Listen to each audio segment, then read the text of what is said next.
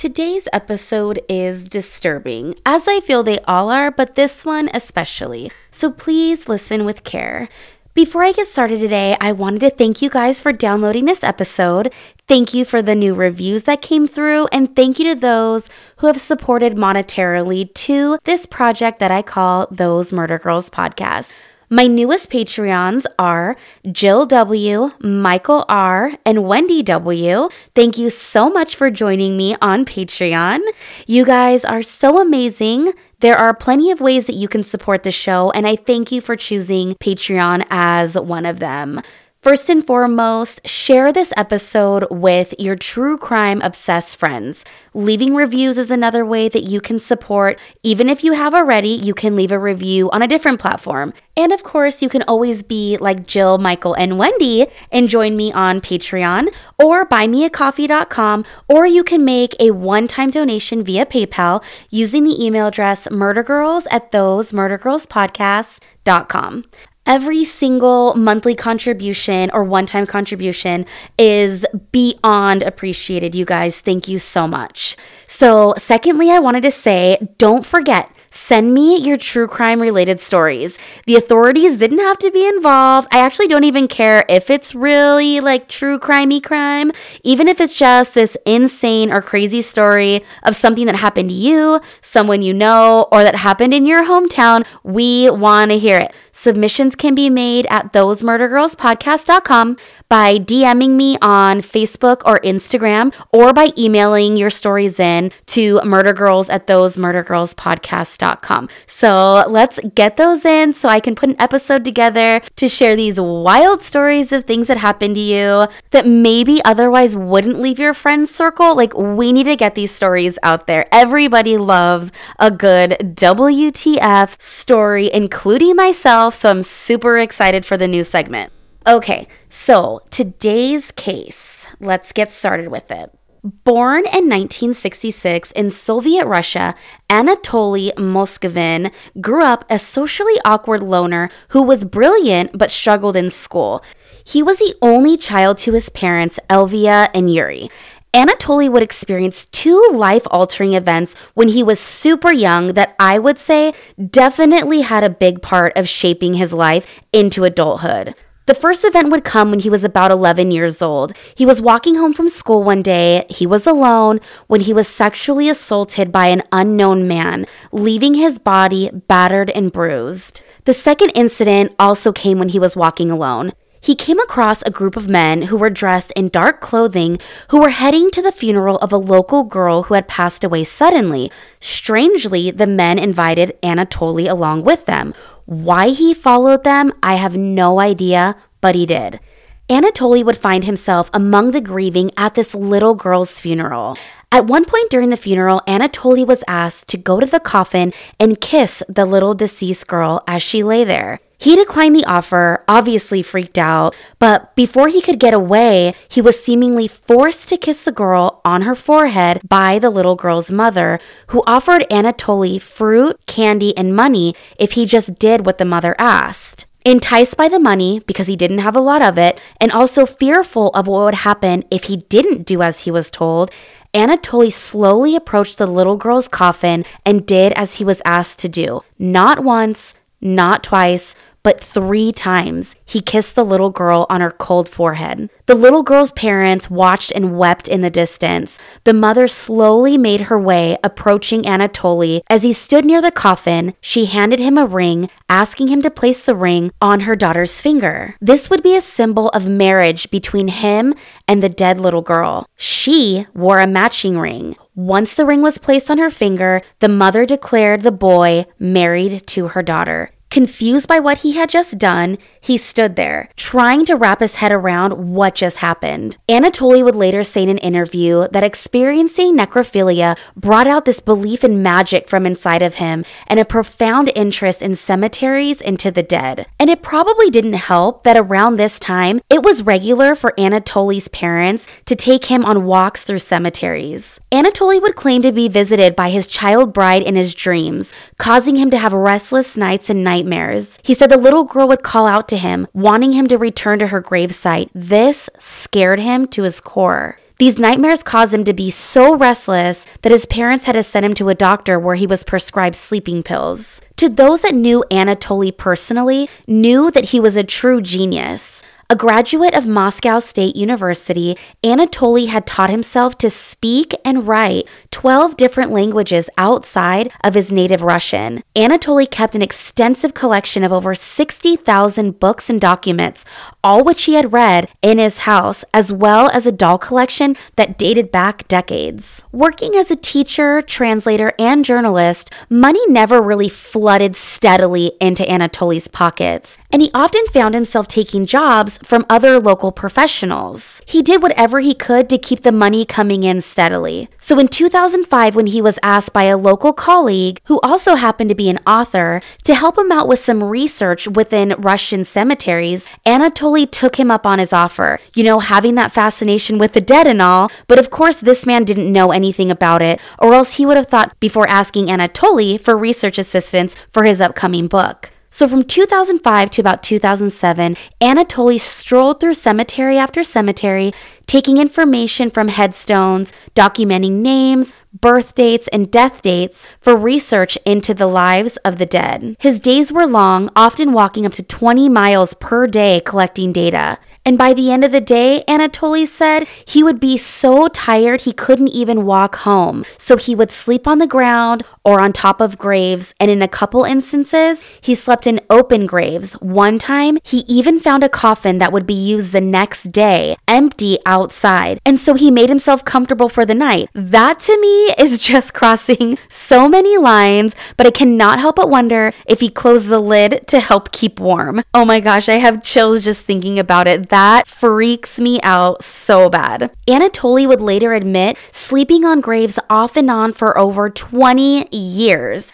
I don't even want to be in a cemetery after dark, let alone sleeping there willingly on and off for 20 years. So, Anatoly was a self proclaimed expert on cemeteries, having walked through 752 of them in the two years that he collected data. That's a lot of time to collect data for information that would never be published, even though he was told it would be. But its owner says, regardless of being published or not, the value of the documentation today is priceless. Anatoly had led a very lonely adult life with never having a girlfriend or really friends for that matter. He had taken a personal vow to celibacy, choosing to live his life as a single man at home with his parents. In the early 2000s, Anatoly's life would take a little turn. He ended up meeting a woman by the name of Yulia, and the two really enjoyed each other's company. This was something that was so different to Anatoly because he had lived his entire life all alone. And shockingly, this woman had made that same personal vow to celibacy. The two formed a relationship of sorts, one that worked for them and their personal beliefs. This time in his life felt really, really good to him. He had never had a companion before. The two decided that they had wanted to become parents, but because of their personal beliefs, they would have to apply for adoption. Not once, not twice, but over and over again. Each time they were denied because of Anatoly's income, which just wasn't sufficient. He didn't have a high paying salary or even checks that came in steadily for that matter. And Anatoly's parents did not believe in this decision of them bringing this child into their home. After all, he wasn't making steady money. He never really had. He'd never lived outside of their home. And a baby and the baby's mother certainly couldn't live in their tiny place because there just wasn't any room. So Anatoly and Yulia's relationship would begin to deteriorate from there. She just couldn't go on knowing that if she stayed with him, regardless of how much she cared for him, she would never get to experience motherhood. Yulia leaving Anatoly made him feel more lonely than ever. I think before Yulia came into the picture, his feelings of loneliness were just a way of life. He had been feeling this way as far as he could ever remember. But now that he knew what it was like to have someone by his side that he not only cared for, but that cared for him, this left him feeling lonely. And that feeling was amplified and it became unbearable. So Anatoly found himself going back to the one thing that made him feel comfortable and less alone in life, and that was visiting cemeteries. He said he just never felt alone there. So, in a rash of bad decisions, during a time when anti Muslim propaganda was on the rise in Russia, Anatoly was caught desecrating the graves of Muslims, painting over photos on their beautiful headstones, and taking things from their grave sites. Anatoly would only be caught after a lengthy undercover investigation into these grave desecrations. Eight police officers would visit Anatoly's home that he shared with his parents in search of evidence against Anatoly for these crimes. The first thing that the officers noticed when they entered into the home was this awful smell that overcame them, and the things that they would come across that were extremely unusual in nature for a middle aged man, anyways. Books on doll making, bizarre looking handmade dolls in all sizes lying around the home, placed up on shelves, sitting on living room couches, and in the bedrooms. They also found photos of cemeteries, grave sites, photos of open graves, among a million other things that were just thrown around the place. It was an absolute mess. Think hoarders, but smellier. You guys can see pictures on Facebook and Instagram at Those Murder Girls podcast. Also inside the home, they just so happened to come across a pair of boots that belonged to Anatoly that match footprints at the grave sites of Muslims that had been vandalized, and even some sites where remains had been removed from their final resting place. A quick search of his internet history showed searches for mummifying human remains, Officers already did not feel right inside of Anatoly's home, so their search began to intensify. Something was very off, and you know what? They were going to come to the bottom of it. Police just couldn't ignore the smell in the home. It was off, it was awful, and it was disgusting. Officers were moving all of those dolls around the house, and they noticed that as they would pick them up and move them, music would start playing from inside of them. Weird, they thought. The dolls, again, were not traditional looking. They're not even something you would think that somebody would actually collect. Like, not to be rude, but they were not attractive. The faces of the dolls were covered in bad makeup. Some of them wore masks. Some of them had nylon over their faces. Others had nylon on their hands, on their legs, and some of them wore very high knee high boots, which was pretty out of the ordinary. There was more to these dolls that met the eye, and the authorities knew it, so they began to cut into them to see if the music boxes within held any clues as to what was going on. When they did so, authorities were met with the harsh reality that these so called dolls were actually human remains remains that Anatoly had robbed from local grave sites. 29 girls in total, ranging from the ages of 3 to 12, depending on which source you go with. These dolls, or actually, I'm going to call them corpses because I feel like referring to them as dolls kind of downplays what he did, and that's just not cool. So, one of the corpses he called one of his favorite girls, and he had placed her in his parents' room. He would favor her by bringing her out more than the others, talking to her more than the others, and even bringing her to the table one night to meet his aunt as she sat to eat dinner. His mother always asked why he spoke to these dolls or corpses the way that he did, and he would just mutter on as if it was normal. His mother said that he spoke to them as if they were children or as if he was a child, which I can't imagine. It was normal for people to come over and visit Anatoly and his parents in their home, and the regular visitors that came in would always refer to the corpses as puppets. They're all thinking that these girls are fake, but I don't know how you can be around them and that smell and just not think that something very wrong is going on. Neighbors even said that they smelt it and they didn't even come inside the home, but they said that there was this strange smell that seemed to be around their home that they just figured was a sewer issue in the building, which I guess was normal in maybe the older buildings in that area. Anatoly had collected 29 girls by robbing them from their graves, cutting holes on the top of their coffin, and pulling the little girls out carefully. By the time he was caught, some of the remains he had had in his home for over 10 years at that point.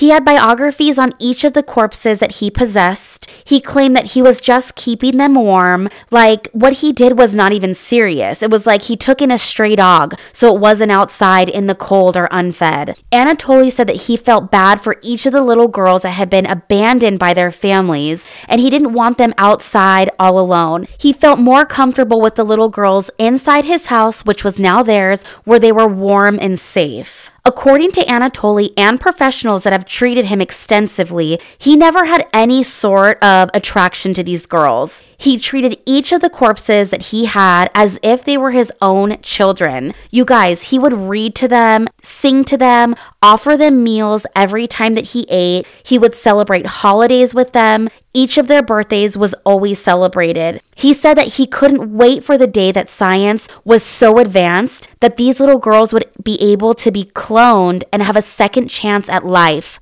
Anatoly had explained that he kept their faces and sometimes hands and legs covered because they began to decay even more so, and he knew that they didn't feel as pretty as they would want to be. He said that he tried his best to use a concoction of baking soda and salt to stop the decaying process, but that didn't always help. Anatoly said that he specifically chose these 29 girls to unearth, spending time with each of them at their grave sites, speaking to them, and he said that they asked him specifically to take them from their resting place and home with them.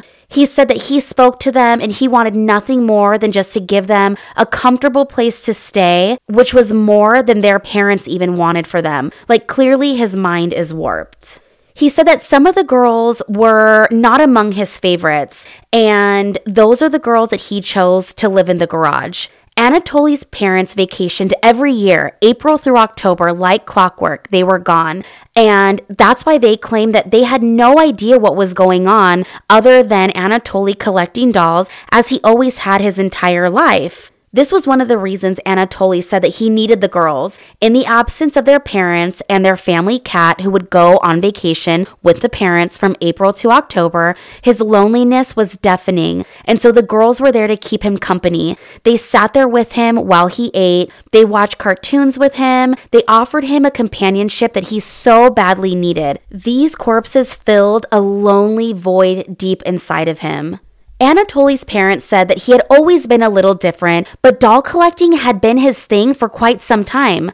Once the severity of the situation was brought to their attention, they both required medical attention, not knowing the severity of the situation that was happening right in front of them. They both just couldn't believe it. So, after a stay in a hospital, once they were released, they began to live a life of seclusion, just the two of them together. Anatoly was found unfit to stand trial, and so he was released of all criminal liability and sent for treatment at a psychiatric facility where he remains today. His diagnosis is paranoid schizophrenia. All motions for Anatoly in regard to extending his stay within the facility have been granted, and the latest was just a few years ago. He petitioned for release in 2016 to marry a woman, a much younger woman that had actually attended his trial, but that request wasn't granted. And I know what you guys are thinking who the hell are these women?